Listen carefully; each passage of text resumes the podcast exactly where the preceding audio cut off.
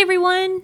Any Disney person can look at the Tree of Life and know there's more to it than just being the icon of Animal Kingdom.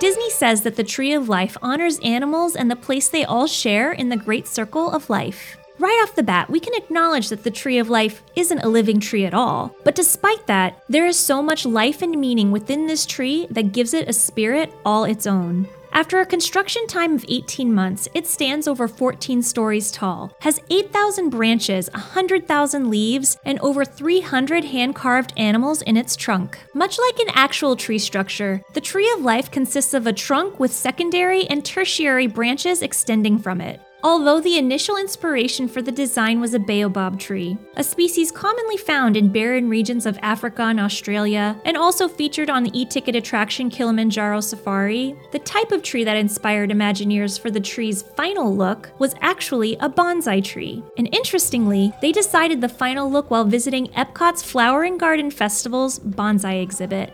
The leaves, of course, are not actually leaves and instead are made of a type of vinyl. It may not look like it from our vantage point as guests, but each leaf measures to be over a foot long. There are five shades of green that are scattered through the leaves to enhance the dimension and realism of the tree. Another subtle touch adding to the realism is the dynamic nature of the leaves, with the inherently leafy ability to blow in the wind. Something that's particularly unique about the Tree of Life among other Walt Disney World icons is that you can't really see it from the park entrance and that you must traverse through the oasis for the big reveal. Ultimately, though, the most beautiful part about the Tree of Life is, of course, the message it sends out that all creatures are intertwined in the circle of life. From A to Z, ants to zebras, all animals have a place in the Tree of Life.